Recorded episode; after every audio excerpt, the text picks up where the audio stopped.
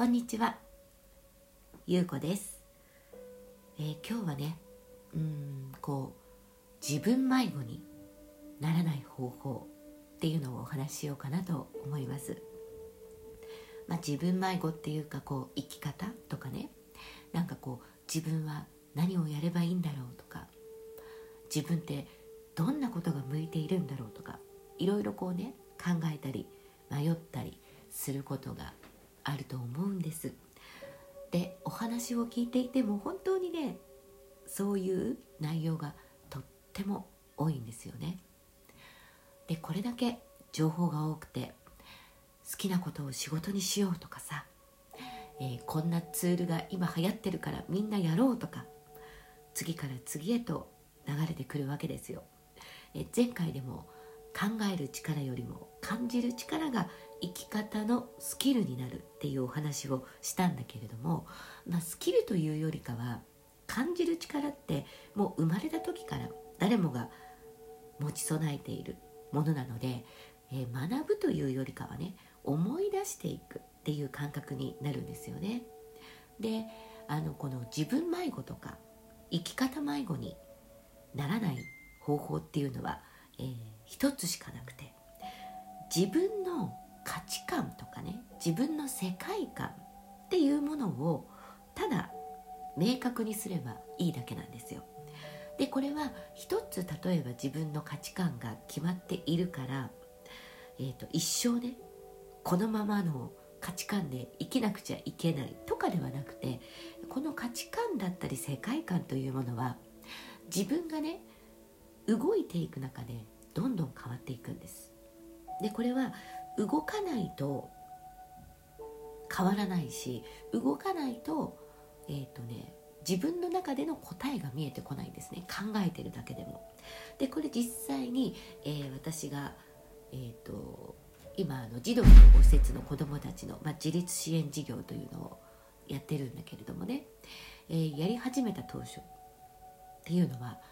えー、と自分でねこういう世界を作りたいとかこういうことを伝えていきたいとかねこういうことをやりたいっていうものはもちろんある。自分の、えー価値観世界観というもの、まあ、それはね私の中では今も変わらずあるのは、えー命を奪う、えー虐待ゼロ世界というのをね目指していて毎度その話をするたびに、え壮大すぎますねって言われるんだけれども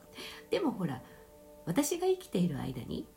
そこまで変わるかどうかはわからないけれどもそれを後に継いでくれる子どもたちだったりとか、えー若い世代の、ね、人たちが、えー何かこう形に残してくれる、えーその、まあ、先導を切るというかさ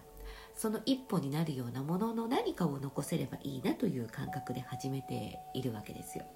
で今もそれは変わらないんだけれどもこう何かねその中で自分が、えー伝えていくとかね人に出会って話すとか、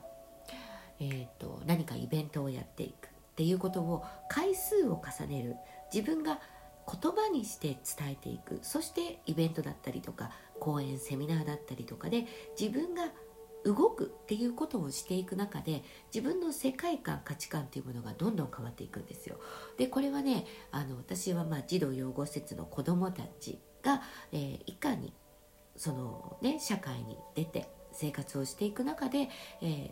自分らしくというかね自分を生きるということをできるのかそしてたくさんの人に児童養護施設をどうやったら知ってもらえるのかっていうことをね、まあ、そこに集中でやっているんだけれどもでもねこれって養護施設の子どもたちだけに向けているのではなくいやこれってもっと大人うん、例えばあの子育てもねしているママだったりとかパパだったりとかがもっと楽しみしかない子育てというものができるようになって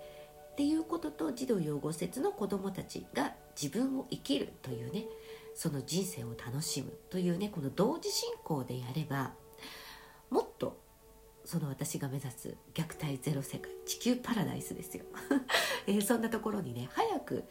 近づけるんじゃないか。っていうこれは自分が実際に動くっていうことをしていく中で、えーどんどんまたこう広がってくるっていうわけなんですね。で自分の価値観っていうものが、えーブレるというよりかは数が増えていくとかね。あとこの価値観ではなくこっちの価値観をちょっと取り入れてみたくなったとか、まあ、そんな風にいろいろ変わってくるわけです。これはなぜ変わるのかというと自分が動くことによって出会いが変わってくるからなんですよ。あの人生で一番大切なことって出会い力なんですね。どんな人と出会ってどんな環境と出会ってどんな言葉と出会うのかもうたったこれだけでもう自分と自分の人生に革命が起きるわけなんですよ。もうこれはね何万回。何十万回かな分かんないけどどれだけ伝えてるかっていうぐらいね毎回同じことを言ってるんだけれどももうねこれ以上大切なことはないって思ってます。でこれはもう出会うっていうのは結局自分が動かなければ出会うことができないんですね。でねこのね出会いってこうね何て言うんだろう。自分のこの価値観自分の世界観っていうものが確立していると100発100中っていうか一本釣りみたいな感じで自分が出会いたい人に必ず会えるんですよ。あの数をこなすとかあのたくさんの人に会って会って会いまくってではなくて本当に少ない数の中でドンピシャですっていう人と出会えてしまうっていうことなんですよだからこのね自分の価値観っていうもの周りに流されるスキルとかね、えマニュアルとかテクニックとかそういうものではない自分の価値観好きあの価値観世界観っていうものがめちゃくちゃ大事っていうことなんですよ。でこの価値観だったり世界観だったりがブレていると例えばあもうなんかたくさんの人に会わなくちゃいけないとかたくさんの情報に触れなくちゃいけないとかっていうふうにどんどん流されてしまうんですね。だから自分迷子になる。生き方迷子になるっていうことになるんですよ。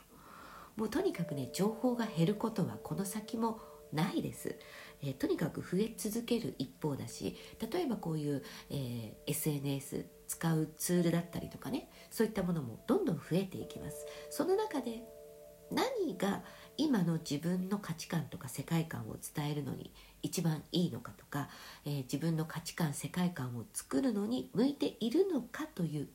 やっぱり選択選ぶということはどんどん増えてくるわけなんですね。その中でじゃあどうやって選んでいくのかっていうとじゃあ今の自分の世界観価値観はどこにありますか？っていうことなんですよ。でじゃあどうやったらその価値観とかね世界観とかって分かるのかっていうのね、えー、これはね、えー、私はねあの今まあ子どもたちに向けてはやってる、まあ、私デザインノートっていうのを作ってもらってるんですね。でその中で、まあ、私はね今ちょっと面白いものがあってあのねソングカードっていうのがねあってこれはねあの沖縄に住む声楽家の安倍民子さんという方がね作ったソングカードで、えー、児童養護施設の子どもたちにも、あのー、ご寄付いただいたものなんですけれどもこれがねすごくいいんですよ。まあ、私もねもう25年以上音楽の活動をしている中で、えー、その安倍民子さんもねずっと音楽の活動をされているというところで共通のこともあるんだけれども、まあ、このねカードの中に、え歌が書いてあるんですね。で実際に私が使っているのは、えー、このカードの中からまあ、あの1枚引いてもらうという形で、え、今のあなたに必要なメッセージが込められた曲というのを、えー、弾いていただきます。で、え、その中でねあの曲からその歌詞をね見ていただくんですよ。歌詞を読んでいただく。でその歌詞の中で自分がね気になるメッセージとかなんとなくこう聞き流している中とかまず聴覚を使う。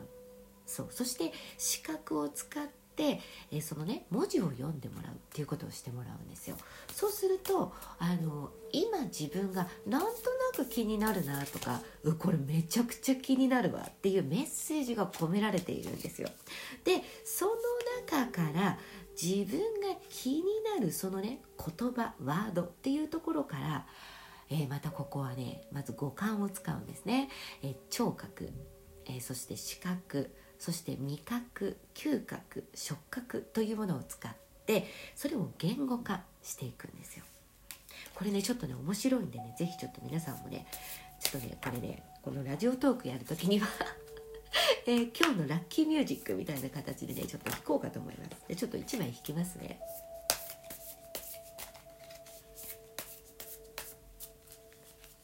はい。お今日の1曲は「大丈夫」大丈夫です。すごいね。私のねこのね大好きな言葉っていうかいつも伝えているのはこのね絶対大丈夫なんですよ。大丈夫。すごいなドンピシャできました。是非ねこの「大丈夫」っていうこの「大丈夫」という言葉にあの今自分のねこの聴覚だったりとか視覚だったりが動いたのかとかあとね「大丈夫」という曲をちょっと聴いてみてください。そしてその曲の中でなんとなくあなんかこのリズムが気になるとかでもいいですしあこのここのセリフが気になるとかね。そんな形でもいいので是非ねちょっとその気になるっていうのも、え自分の中でちょっとねノートに書くとかっていうのをねやってみてください。ね、またあのねこのラジオトークの中でじゃあここからどうやって掘り下げていくみたいなねちょっと話なんかもしていこうと思うので是非楽しみながらやってみてください。はいということでね、えー、今日も素敵な一日をお過ごしください。またねありがとうございました。